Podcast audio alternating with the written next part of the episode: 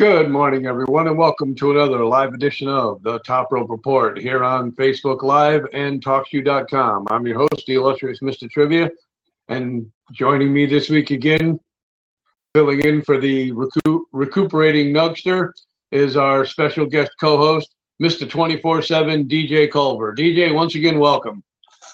Thanks, Trev. How you doing, man? Uh, doing pretty good. Uh, so we're going to be talking a little Friday Night SmackDown. You know, discussing uh, the NXT show last night. Uh, what'd you think of Friday Night SmackDown?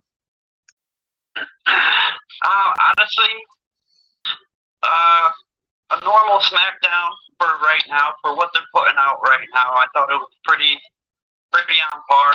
Um, pretty good. Couple good matches. Um, it was all right. Yeah, wasn't bad. All right. Yeah, I thought it was pretty good too. Uh, now, for you guys that don't know, DJ and I are going to basically do the same thing that Nugster and I do. We're going to, you know, give you the matches. We're going to discuss, you know, highs and lows about the match, and then each one of us is going to give it a grade, and we're going to see if we agree on on the grades. So we're, we're going to get started with the first match they had last night. It was for the Universal Championship, Tag Team Championship. It was Sheamus and Butch versus the Usos. Um, I'll let you go first. What do you think of the match?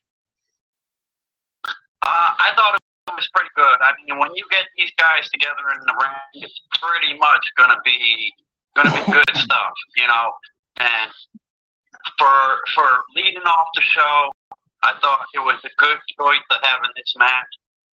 Um, and it was good. It was hard hitting, and much knowing that the titles probably weren't going to change, it still had me thinking